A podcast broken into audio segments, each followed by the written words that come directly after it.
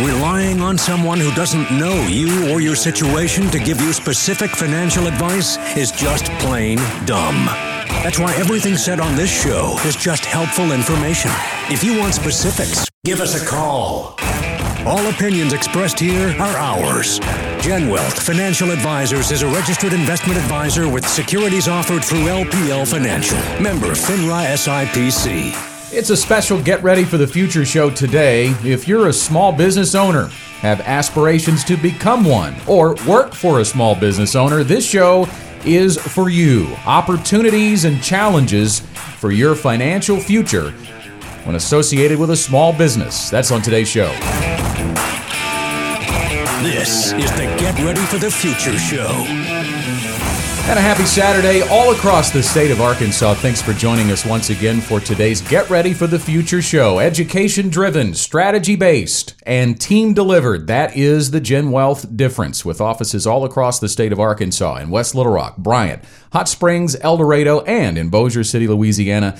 A GenWealth advisor is here to help you. And on today's show, it's all about Small Business Saturday, which is coming up in a couple of weeks, right after Thanksgiving. We're going to be talking about small business today, and I think I'm surrounded by a few people that may know a few things about that. I've got two current small business owners to my right, GenWealth owners, John Shrewsbury and Janet Walker, and a former small business owner to my left, and Candace Stanley. Yes, good morning. From a previous career. So yes, you guys have the perfect mindset and experience to talk about small businesses. And this is going to be a little bit of a departure, John, from what we would normally do on the Get Ready for the Future show. But since you guys have this insight and have been through so many of these challenges and opportunities, I think there's great opportunity here for people to get something out of today's show. Absolutely, Scott. And you have to think that small business is the heart of America. It is the American economy. It is what drives the American economy. About 80% of all the jobs in this country come from a small business. Now, what is a small business? It's usually under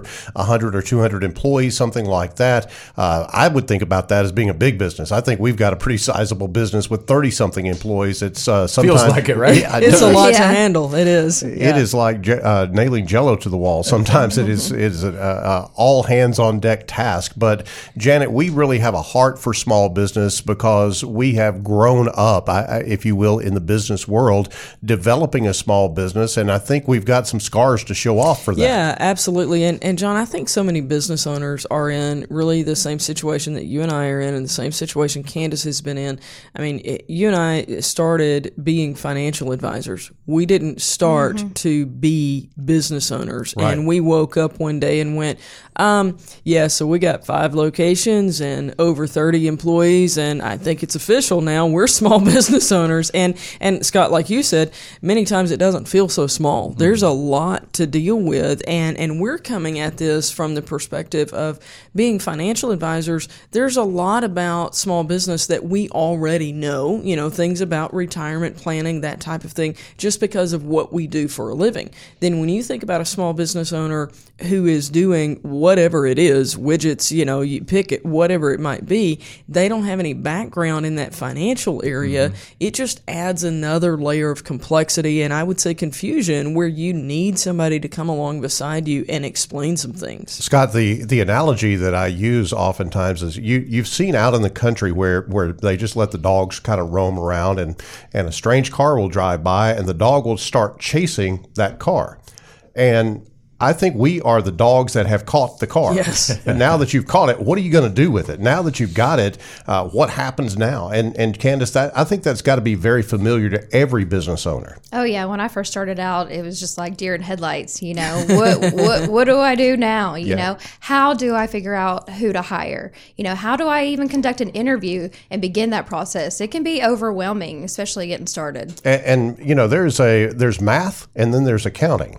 And we do math. You're right. And CPAs do accounting. It's different. And our CPA, I always tell them, hey, you're talking that CPA math. Let's talk real math because, they have things like depreciation and amortization and all that type of thing. And you go, yeah. How does that? I looked at the CPA one time and said, "Look, I can't spend depreciation. What does that mean?" Well, and I'll say I grew up on a farm, and that's another small business. Yep. And my mom kept the books for Waldrop Farms, and I remember hearing conversations about depreciation. But I'll also tell you, it's very different when you're talking about a tractor than it is when you're talking about what applies to GenWealth. It really is. There are things that even in that situation as a farm family, that made sense to me as a young person.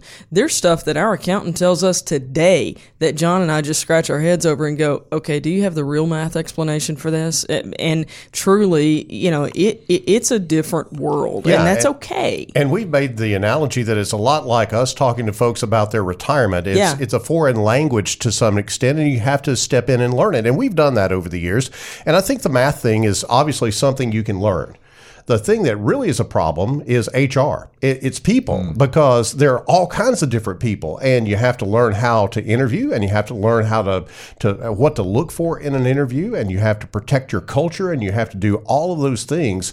And for someone that is really not trained in a small business or in business period, it becomes very problematical. And I think that's where a lot of small business owners are, because they were good at a job, and they decided, okay, I could do this for myself. And so now they own their job. They don't own a small business. They own their job. They're self-employed. And then they begin to get a little bit smart and say, I'm going to leverage this, and I'm going to hire some people and expand my time and all of that.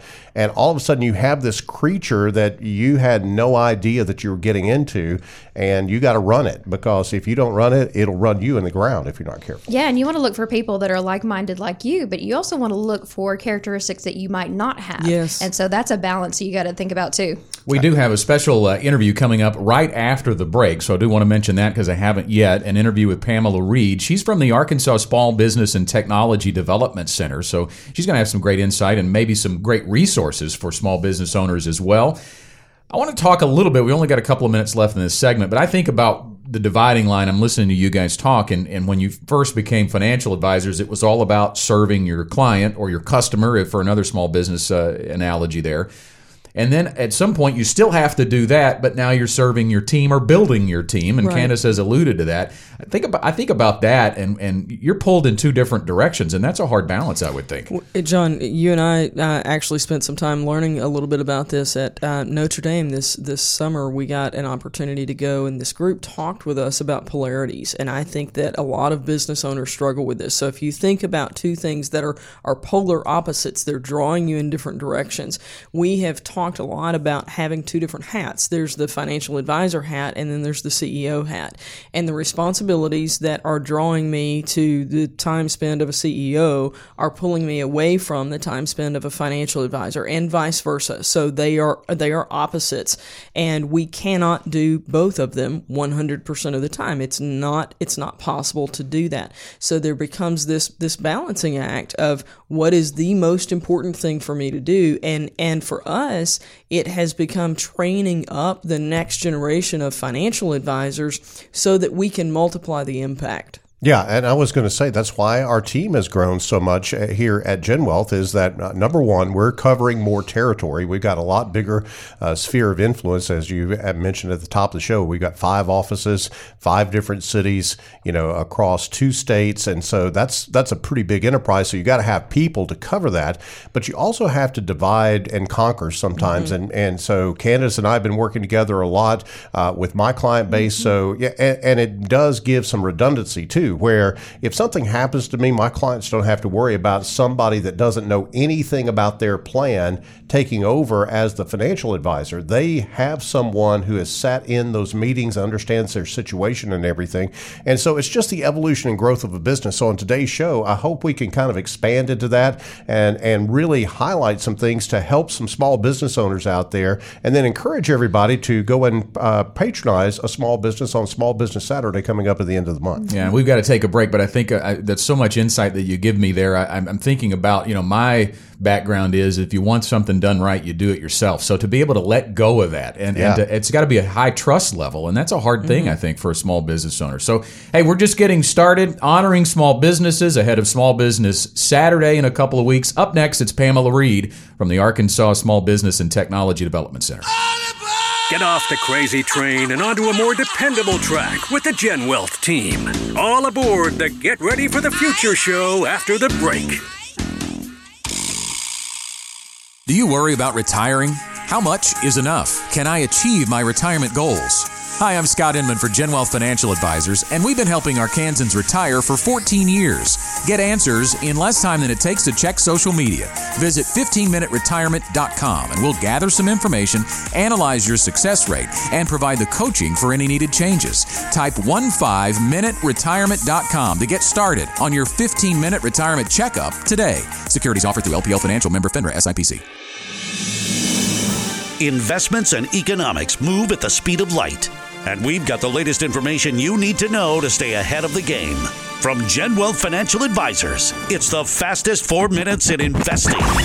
Scott Inman and John Shrewsbury with the fastest 4 minutes in investing. Thank you for watching on social media and listening on the Get Ready for the Future show. And John, I often talk to clients when they come in and they ask, well, when's this market going to go downhill and when are we going to have another recession? I obviously say, well, we're closer today than we were yesterday, but the forecast is much like the weather forecast. Typically, if you get very far out, the 7-day forecast is going to change before you get there. So you can't go too far ahead, but you were watching something over the weekend that was willing to go way far ahead. Yeah, absolutely. I have this habit, I guess, from my old days in the news business of watching 60 Minutes on Sunday night.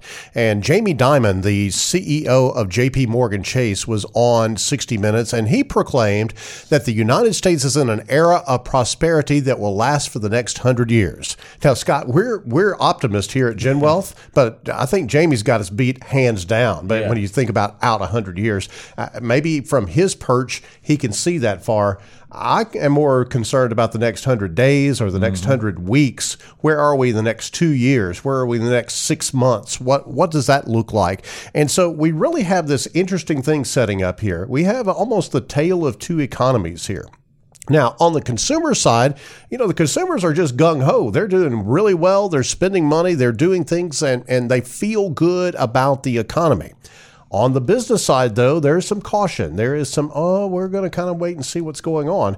And so you have these two diametrically opposed viewpoints almost on the economy, and business has begun to pull back a little bit. Yeah, so on the consumer side, spending has been very strong. We expect spending to continue. Certainly, we're entering into the holiday season, and that typically is a very big spending time for American consumers. And that's important because it makes up 70% of the economy. On the other side, when we talk about business, let's take a look at capital expenditures. And you mentioned they're kind of in a wait-and-see mode. So it's not necessarily that we're going the wrong direction. It's kind of at a teetering point. They don't know which way to go right now. Yeah, the business is really concerned about geopolitical issues. That's a big word for, you know, politics and stuff that's going on around the world. But primarily, they're concerned about what is going to happen with trade. And you can see that in the market when the news comes out that trade's going well, then the market goes up. If things don't look so good, then market goes down and on a day-to-day basis. The consumer, meanwhile, is just kind of bumping along because you've got an unemployment rate at record lows. You've got wage growth going on. And, Scott, it's very psychological. If the consumer feels good, then they're more free to spend their money. And so business is taking a very analytical look at it. And looking at it and going, okay, what do the tea leaves say from an analytical basis? The consumer is driven more on feeling. Do I feel good? Well, I'll go ahead and spend a little extra money for Christmas. And that does have an effect because consumer spending drives this economy and always has for a number of years. Would you say it's fair to say that there's been a little bit of a swing in the overall research and data that we look at and then the commentators that we look at? It's coming to... I don't know. We might go a little longer on this. Yeah, it has been. And that's the whole gambit in trying to pick the market. Right. You really don't know. So one of the things that you might want to think about doing is employing some protection strategies in your portfolio without getting totally out of the market so you can have that opportunity. If the market continues to go up, you participate in that. But if you have a downturn, somehow you're getting protected there. And you might want to see us about talking about those strategies. And you can do that by calling 501-653-7355 or emailing us info@getreadyforthefuture.com. And the Get Ready for the Future show continues on the other side of this break. That's it for the fastest 4 minutes in investing. There are only three things you can count on in life: death, taxes, and the Get Ready for the Future show on Saturdays. Back with more after this break. You ain't heard nothing yet. Buckle up, because we're back with the Get Ready for the Future show. Honoring small businesses on today's Get Ready for the Future show ahead of Small Business Saturday in a couple of weeks, and providing some good information and education when it comes to financial topics. That's still ahead in today's Get Ready for the Future show, but right now we're going to give you some resources. This is going to be a great segment as we welcome in Pam Reed from the Arkansas Small Business and Technology Development Center. Good morning to you. Good morning. We are so glad to have you and to learn a little bit more about your organization. So I think that would be the best jumping off point for us, is just to kind of talk about what it is the organization does, and maybe ask a better way, how do you help aspiring business owners? Okay, I'd love to tell you more about that. The Arkansas Small Business and Technology Development Center is basically a nonprofit organization that the goal is to have a positive impact on economic development in Arkansas. And we do that by helping small business owners with every aspect of business ownership. So it turns out that we have like 7 locations throughout the state of Arkansas. And at each one of those locations, you have consultants, you have training, and you have market research. And if anybody knows what market research can do for them, they understand why the services that we provide are so important. Market research is huge. You have to know what your target is. You have to know how to serve those folks. And I've got to believe that this has got to be one of those hidden gems that a lot of people don't really know about in the state of Arkansas. We hear that so much. Even though we go out and we try to do community outreach, and our training does provide some level of community outreach, because the other thing that we try to do as a nonprofit is partner with other organizations that are out in the community, like, for example, the Central Arkansas Library System. A lot of our training we will host at CALS, and it gives us an opportunity to tell or reach target audiences that typically wouldn't know about our services. We also have other community partners, several bank sponsors and so forth. And so it gives us an opportunity to kind of move around, and, you know, more people know about us now, but there are quite a few who still don't. I'm sitting here, Janet, wondering where she was at 15 years ago. Yeah, we needed you about 15 years ago. Believe it or not, we were here. Yeah, that's great. On the campus of Euler. Well, for those of you who are in the shoes that John and I were in 15 years ago, this show is for you. Here Absolutely. You go. Yeah. Pam, what would you say are some of the most common mistakes that small business owners make? Definitely planning. You know, and I think that what we see is that a lot of small business owners, they have an idea. It's a wonderful idea. Their friends, their family, their community is starting to get involved and rally around them and purchased, or, you know, tell people about the service, but they never take the time, because they're bootstrapping and it happens so fast. They never take the time to sit down and plan. And so they end up spending a lot of time working in the business instead of on the business. That's something I'd love to follow up with a comment on, because John and I have, we finally wised up. It took us a few years, but we have time blocked on our calendars, and it almost takes the voice of God to get it to be an exception to do something else. But there's time blocked on our calendars to work on the business, and it is blocked off, and nothing else happens during that time, because you're exactly right. You know, when they're bootstrapping it, just trying to survive, we, as all small business owners, we get so caught up in the tasks of the moment, and we don't take time to look way down the road. And I think it's so beneficial that your organization helps with that level of planning. That's right. I mean, and we hear that a lot, you know, from people that, hey, where were you when I needed to get started? Yeah. And I think that one of the other wonderful things about our services, you know, we offer training for writing a business plan, things like that, but we can even take that a little bit further. So if you're working with one of our consultants, you've written a business plan, and maybe that business plan, you've not fully identified what you want to use it for. Mm-hmm. You know, you need one for your own roadmap, but then you say, hey, I might need one to take to stakeholders, or to people who may want to invest in my business, or to get a loan package. And what our consultants can do for you is help you to improve that business plan so that you can secure funding as well.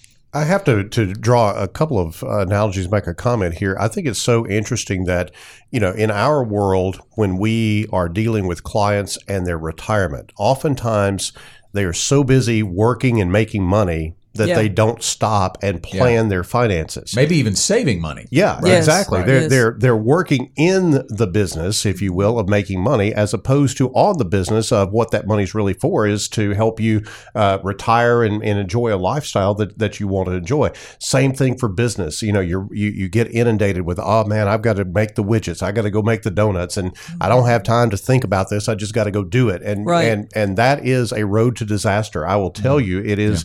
Yeah. You're going to struggle long term if you don't stop and get a plan together and get some help and get some advice on many of these key areas.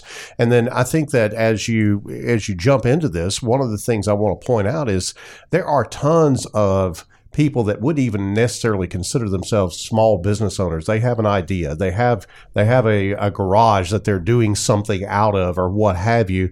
And Pam, I would imagine that that's the ideal time to really begin to think and reach out and contact you guys, so you could take that little seed of a dream and turn it into a big tree. Definitely.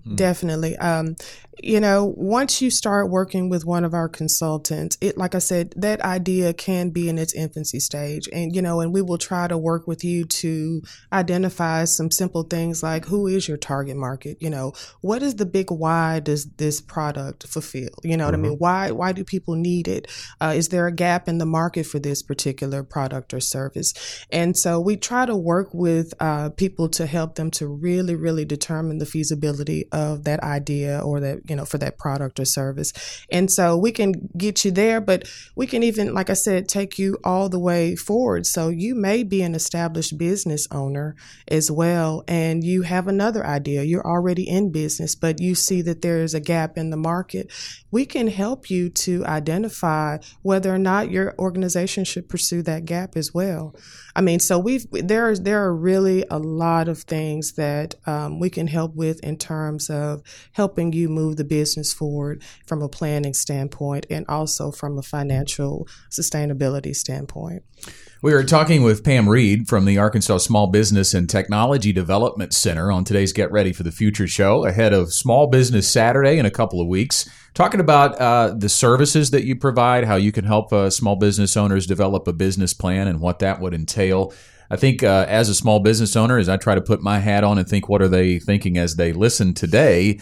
Does it cost me anything to be a part of this? Because I know they're looking at the bottom line. So is there a cost associated with the services? You know, that's always like the magic question, because there is no out-of-pocket cost associated with the services that we provide at the ASB TDC, because your tax dollars has pretty much already paid for it.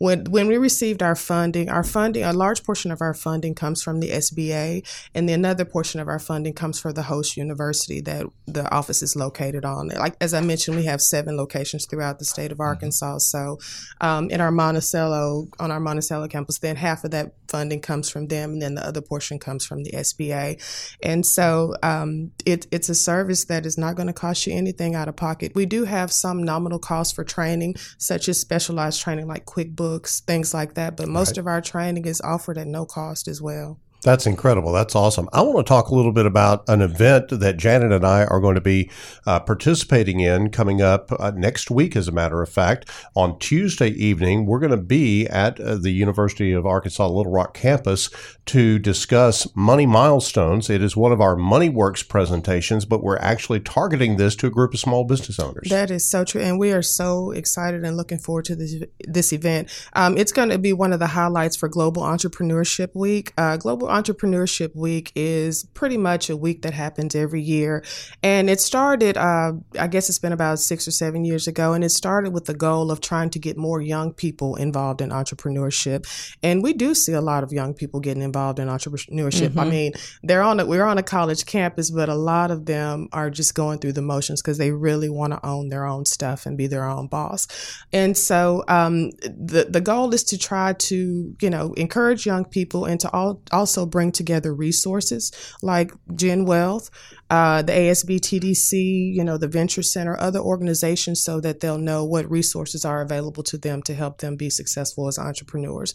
And so Money Milestones, yes, it's going to happen next Tuesday, 6 p.m. on the campus of UA Little Rock in the Reynolds Business Center. So you can go to your website, ASB. tdc.org and go to the events page and register right there. But you could just walk in and participate. It's free of charge, no cost.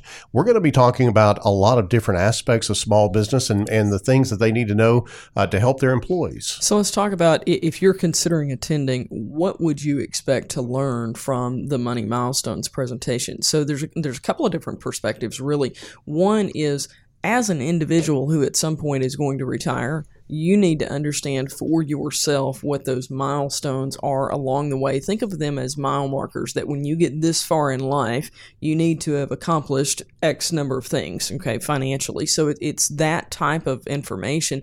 But also from the perspective of a business owner, this is a presentation that we can come in for business owners at no cost to you and present to your employees. So this can be part of your financial wellness package for your company, and you get to come and observe this, you know, and learn that evening at no cost while we're out at the UA Little Rock campus. Absolutely. We're excited about being there. And I know that, you know, as a small business owner myself, it's almost like a vacuum. I just want to pull in as many resources as I possibly can. And so how do people learn more about you? How do we get that information out to the public? Basically, I think the best place to find out more about what we do with the ASB TDC and that event is just by visiting our website at asbtdc.org. You'll find lots of information about us, our offices that are located throughout the state, the services that we provide. We've got some online resources. We've got some webinars. There are lots of things on our webpage that I think would be beneficial in helping, you know, small business owners understand who we are and what we do. Janet, I think we probably ought to show up early and learn as much as we can before we start conveying information. So that's coming up next Tuesday night at 6 o'clock at the UA Little Rock campus, asbtdc.org to register. And it's at the Reynolds Business Center, Room 103, right? Right. And where exactly is that on campus? So it's at the corner of 28th and University. It's right across the street from the Jack Stevens Center. For a matter of fact, you would park in front of the Jack Stevens Center and then probably walk across the street. But as soon as you walk through the double doors of the building, you'll see Room 103 on your right. Awesome. Pam, thanks so much for being with us today. Oh my gosh, I really appreciate you all having me. The Get Ready for the Future show continues in just a moment. More wisdom from Arkansas's most listened to financial talk show is just around the corner after the break. Stay tuned. From the GenWealth Radio Network studios, we're back with more of the Get Ready for the Future show. It is all about small business on today's Get Ready for the Future show. So if you are a small business owner currently or aspire to be one, this entire broadcast is for you. And if you're just joining us, or maybe you just caught part of our interview with Pam Reed from the Arkansas Small Business and Technology Development Center. You can always get any of our Get Ready for the Future shows on podcast. You can do that by going to the podcast store on Apple and getting subscribed to our Get Ready for the Future show there, and all of our broadcasts wind up there. There's also this thing called Stitcher, which I have no idea what that is or how it works, but you can get the podcast there as well. So, hey, we've got a lot to discuss. Still half a show to go, and we're going to dive in now a little bit on some of the topics that John and Janet and Candace, as she rejoins us now, have dealt with being a small business owner. And we kind of left off when we took the break before the interview with Pam, talking a little bit about the balance between being of service to your client or customer, and then also building a team and finding how you offload some of those responsibilities to people you trust. So let's talk about hiring a little bit, because I think as a small business owner listening today who is just getting started, maybe they've been doing it for years, but as I mentioned, my mindset in my past career was always, if you want something done right, you do it yourself. And it's hard to offload that. So how do you go about, because you've built, I came on almost 4 years ago, which is hard to believe, by the way. Yeah. Almost 4 years ago. And I think we were in the 19 or 20. I was 19 or 20 as far as number of hire. And now we're up over 30. Right. So obviously you have been expanding GenWealth at a pretty rapid rate recently. Talk about the hiring process. Well, I think we could sum up our hiring process early on as being, do they fog a mirror? put a jersey on them. Oh my gosh. and let them play. You know, you guys laughed. Wow. You weren't here then. Yeah, seriously. No, I get it. And I mean, yeah, you've been there. I've been there. And you know, some of those people, we accidentally got it right. Yes. And they're still on the team, and they were fabulous. Some of those people did not meet what we now have well defined as the GenWealth standards, and therefore they're not on the team anymore. But because we had not defined our own standards and what was important to us, it was very difficult to see the misfit in somebody when we were going through the interview process. So let's be sure to point out to the business owner listening that you have to have some standards. Yeah. And it can't be just a gut feeling sort of standards. We actually have written them down. Our leadership team took a little mini retreat, and we worked for a while on just defining what the GenWealth standards are and what we expect from people. And one of the tools that I could easily recommend to someone is a book by a business consultant named Pat Lencioni. And it is called The Ideal Team Player. And just, you can go on Amazon or iBooks or wherever you get your books, go to the bookstore and ask for it. The Ideal Team Player, Pat Lencioni. You want to focus on the aspects of this book that talk about humble, hungry, and smart. And the smart, just to clarify, is people smart. It's not book smart. It's people smart. And I'll tell you, this is not just something we're talking about. This book is on my desk right now as we speak. Yes. It is something that we refer back to from time to time. It is critically important to understand that when you're hiring, you need to be looking for these things. And John, I'll say that in the past, when we've hired somebody and then, you know, you go through this honeymoon period and then some problems begin to kind of percolate. And when you have within your company the language of humble, hungry, smart, it makes it so much easier, because what we realized was happening is we would have problem after problem after problem after problem, and they all looked like individual things. And then one day when we had this language, we were able to say, you know what? That person's not humble. That's the issue. It's not this circumstance and that circumstance. It is one overarching theme. Yep. And really everybody whom we have had to fire, it has boiled down to humble, hungry, or smart as the issue. And let's help some business owners right now. Let's help at least one business owner right now. Okay. We're going to just grab a book and give it away.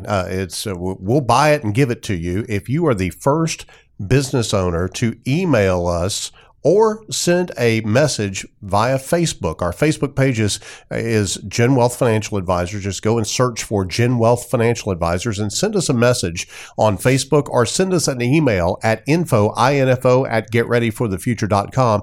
The first one of those to arrive on this Saturday, we will take Pat Lencioni's book, The Ideal Team Player, and send it out to you as a gift for listening to the Get Ready for the Future show. Great opportunity there to get some insight on hiring when it comes to expansion of your small business. And certainly any hire you choose to make is a calculated risk. Go ahead. Absolutely. Yeah. I just wanted to circle back to when we interview. That's what we're interviewing for. And usually we don't tell people ahead of time. I'm telling you now, if you're listening to the show and you're thinking about joining this GenWealth team, this is what we're looking for. But what we have discovered is even when people know that, they don't know how to answer the question. If it's not genuinely in their core who they are, they can't fake it through that interview process. I would also say that I've recently been a part of the interview process on the other side of the table now as we look at potential team members. And when I relate that to when I came through, it's certainly progressed and evolved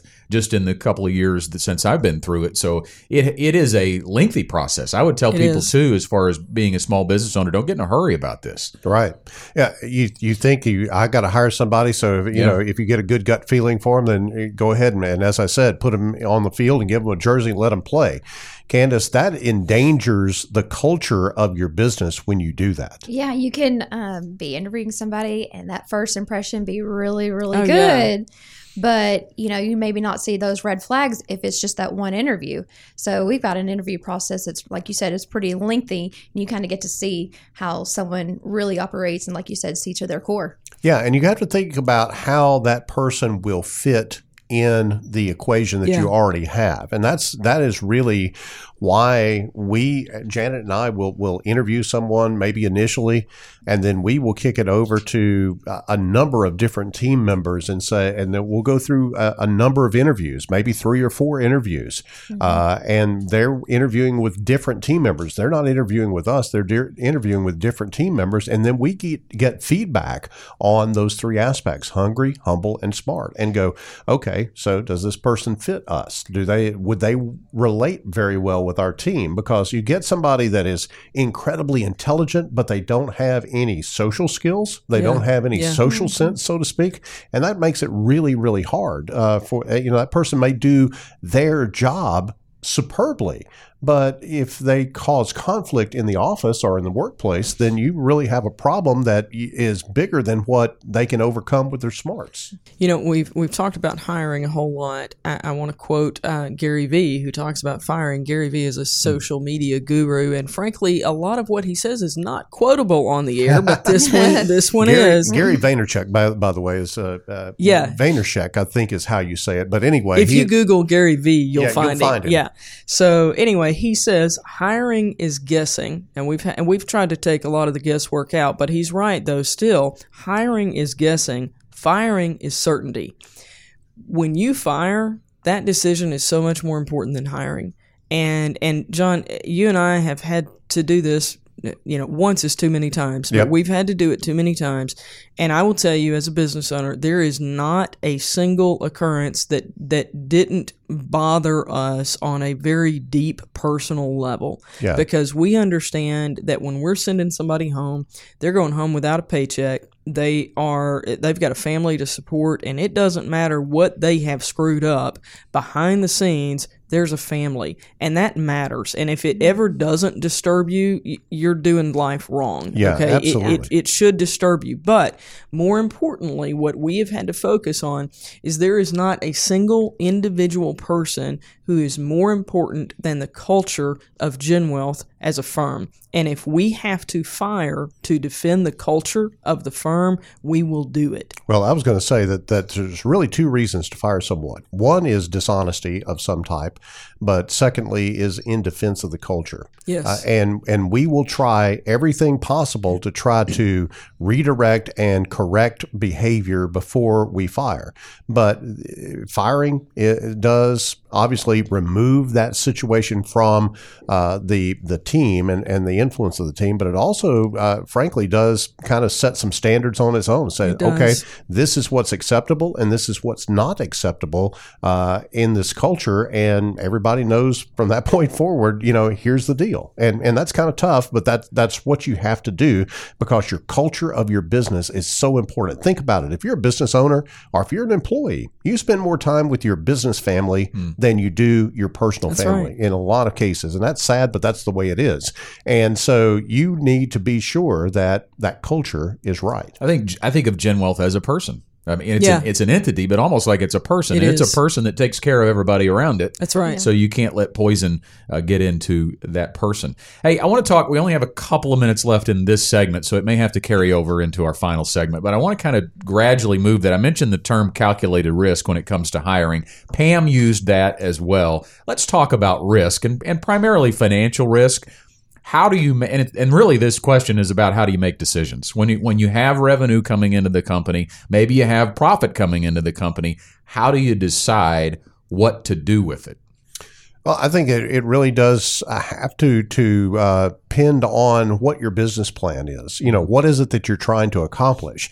At GenWealth, we poured a lot of money back into this business so that we could reach more people because we see a just cause out there of people, you know, working all their life and basically walking out on a cliff and going, okay, I now have to go forward without a paycheck.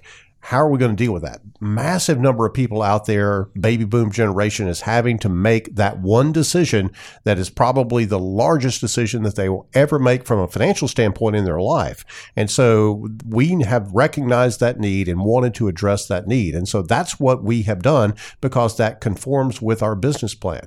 And Candace, we're going to step off into another area of what I call blue ocean out there of people that are trying to get it together financially and just need some guidance. Yeah, and maybe a small business is a way to do that. It can definitely be a path to financial independence. And there's a financial cost to doing that, you know, it costs to start a business, but it also costs you time as well. And so you've got to gauge how much time you're going to spend away from your family in order to get this thing off the ground. Education and lessons learned from building a small business. That's the topic of our Get Ready for the Future show today, ahead of Small Business Saturday, which is a couple of weeks away right after Black Friday. We'd certainly encourage you to get out on that day and patronize local businesses here in Central Arkansas. Our final segment, talking about maybe setting up a retirement plan for help for you and your team members. Want to know what goes on in the studio? During this break, go subscribe to the GenWealth Financial Advisors YouTube channel and get all the straight talk on retirement, investments, and your money. We're back with more straight talk about retirement, investments, and your money on the Get Ready for the Future show. Welcome back. Hey, if you'd like to learn more about the GenWealth Ready to Retire process, going through and building a financial plan that builds retirement income for you, that's what our advisors do every day. And you can set up a complimentary first appointment with a GenWealth advisor one of two ways. You can dial this number, 501-653-7355. Again, it's 501-653-7355. If you're driving and can't write that down, you're not in a place where you can write it down, you can always find it on our website, getreadyforthefuture.com. You can also schedule an appointment by going online and clicking the Schedule an Appointment Now button right there on the homepage of our website. So getreadyforthefuture.com or a phone call, 501-653-7355. As we've already talked about in this show, we have more than 30 team members on the GenWealth team in 5 different offices across Arkansas and in Northwest Louisiana. There is an advisor ready to help you with your financial goals. And if it is that you are a small business owner and you need help sifting through your options there, you know, we talked in the last segment about calculated risk and decision points. And Candace, I think one of the decision points you probably ultimately have to make as a small business owner is A, how to help yourself start to save money and put money away for retirement, and B, how you help your team members do the same thing, depending on how many there are. And I think of a small business owner, the ones that I've worked with, it is all of their money tends to be wrapped up in building that business. Really, honestly, no matter what level or stage that business is in, because that is their retirement plan and their mindset. And it's probably still a good mindset. Sure. At some point, I'm selling this thing and I'm getting out, and that's how I retire. And while that may be a good first option, I think it's very important for people to think about how to save money along the way. Yeah, it's hard to put a monetary figure with that. Right. Because what's the business going to be worth when you turn around to sell it one day or pass it down to your loved ones or whatever your plan is. But what you also got to think about is your employees, they want to save for retirement too. Yep. So if you've got employees, they are looking for employees and you want to retain those employees.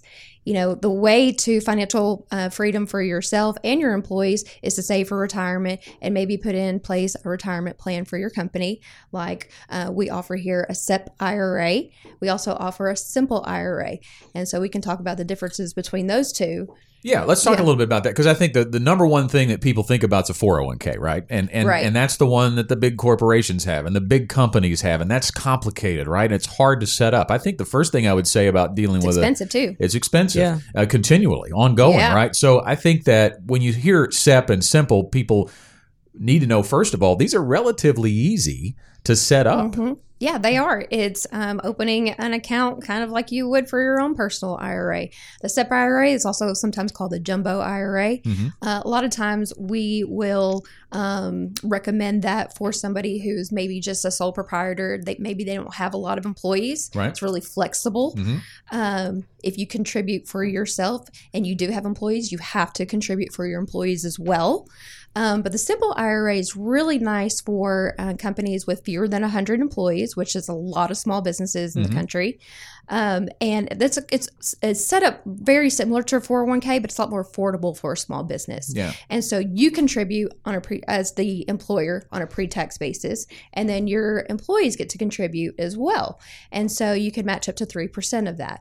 And so that's a great way to jumpstart somebody's retirement as well, especially if they don't have anything outside of work. Certainly we can help John and Janet work through these decision points for small business owners, but I do think it's important to point out the key difference here between the SEP and the SIMPLE is if you're interested in the SEP, you better not have a whole lot of employees. Yeah. You probably are not going to want to have a whole lot of employees because the business is going to have to make that contribution, and the limits are much higher. Yeah, I think about the SEP as being for the self-employed individual as opposed to a big group of people, because you have to make a percentage contribution like you're contributing to yourself for all of your employees.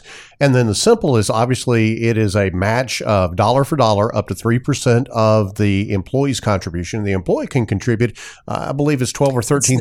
$13,000. Yeah, $13,000 now.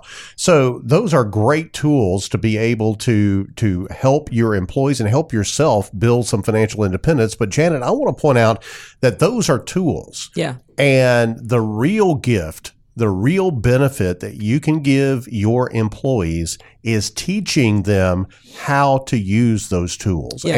And the way you do that is to basically contact GenWealth for a MoneyWorks presentation. And Janet, that is a great opportunity to provide financial wellness to your employees, something that can literally change their lives. You know, there's so many companies now talking about financial wellness and wanting to provide something. And this is something that you can provide at no cost to your company, that we can come in and do education on really any topic. We can cater this to what the needs are.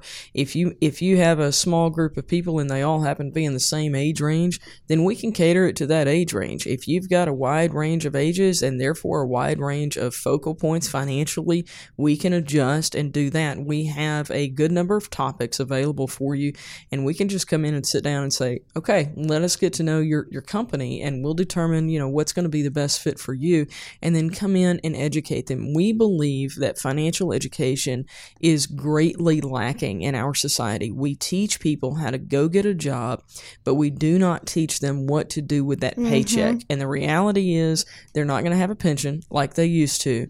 And so they have to, if you will, create their own pension over the years. And that means doing something paycheck after paycheck after paycheck consistently. And if nobody's coaching them to do that, then they're not going to be ready to retire. Yeah, a lot of companies are offering physical wellness information. They're offering mental health wellness. So financial wellness will pair right up along with that and complement it really nicely. Financial wellness will cure some of your mental. It will. That's right. Yeah, absolutely.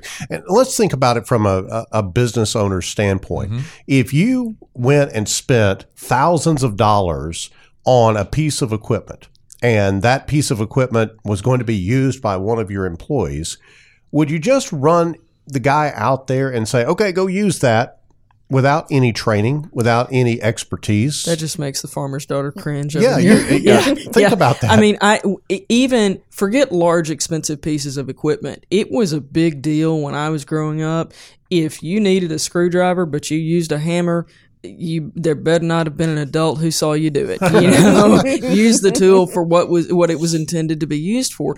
And I think going back to the financial aspect, people don't understand. Let's run along with this analogy. They don't understand the difference between a screwdriver and a hammer when we're talking about retirement. Yeah. They don't understand the difference between a SIMPLE and a SEP. What are those things? I don't know. You know, nobody has taken the time to explain them. It's okay that you don't know. It's not okay that you continue to not know. Yeah, I agree with that. And you have to think about this not just in terms of being educated about financial products, but what is an emergency fund and how much do you need to have in there? And how do you do it? Yeah, and how do you do it? And what's your accountability process for doing that? That is huge. And so that's what MoneyWorks is all about. Scott, it's very appropriately named. We just teach people how money works and help them make it work in their lives, because I think this is the big chasm, the big disconnect between the information age that we live in and all this stuff that we got access to, but just not knowing how to apply it. And that's what GenWealth wants to do, is we want to bridge that gap between information and application. Yeah, the statistics show how many workers across this country are worried about or thinking about their financial issues, and how many of them are doing something about it or think they're doing something about it during work hours, which is really astounding. Right. So when you think about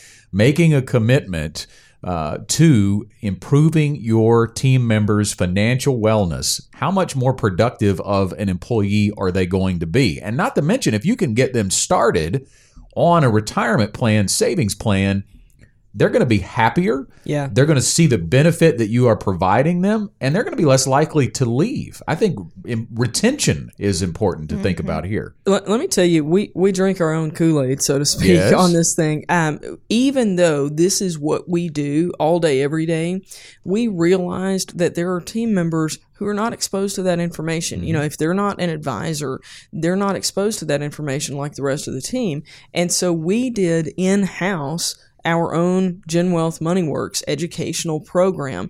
And now we have team members who have the baby steps financially posted up by their desk, and they're marking stuff off. And man, they get a student loan paid off, and boy, we're doing a happy dance in the hallway, and there might be donuts involved. I'm just saying, and it brings this level of unity and team around what their individual struggles and challenges are that we didn't have before. And it helps them to not focus on the negative of those things during work hours. It used to be that the business owner was the guy that was successful, and the people that worked for the business owner just got by.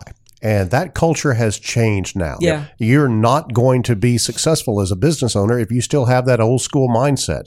This is a team effort. You've got to bring your team along. You've got to help your team understand things that they may not understand right now. And yes, it is your responsibility to help them, because they're not going to get it anywhere else. We do a pretty lousy job, across this country, of educating people about money in school. There's got to be a way to do it. And I know that it's probably not, who says the business owner has to do it? Well, it's by default. That's our lot in life, so to speak. So I will assure you that we have seen positive upside from this in our team, in our family here at GenWealth, and you will see it too if you just take up the mantle and say, okay, I'm going to go ahead and take responsibility for helping my team to understand how money works, so as they work for their money can work for them. Ooh, action-packed show. If you missed the interview with Pam Reed from the Arkansas Small Business and Technology Development Center, you can find out more at their website, asbtdc.org. And if you'd like to learn more about setting up an employer-sponsored retirement plan for your small business, or getting MoneyWorks into your small business, reach out to us at 501-653-7355 or email us at info@getreadyforthefuture.com. That's it for this week's show. Thanks for listening. We'll talk to you again next Saturday.